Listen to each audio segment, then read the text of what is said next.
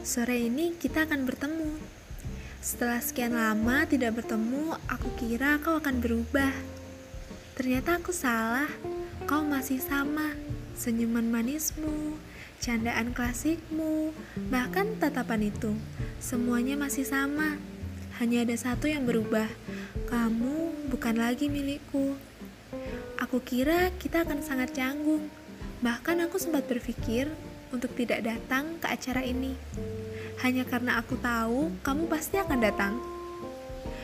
Bukan tidak ingin bertemu denganmu lagi, sungguh aku sangat ingin. Hanya saja aku tak ingin kembali mengingatnya.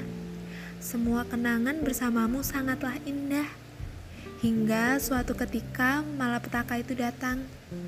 Tak ada yang salah di antara kita, karena mungkin ini sudah rencana Tuhan kamu dan aku dengan jalan kita masing-masing. Akhirnya sore ini kita sepakat. Eh, bukan kita. Tepatnya aku sepakat. Iya, aku sepakat dengan diriku sendiri bahwa aku sudah cukup denganmu.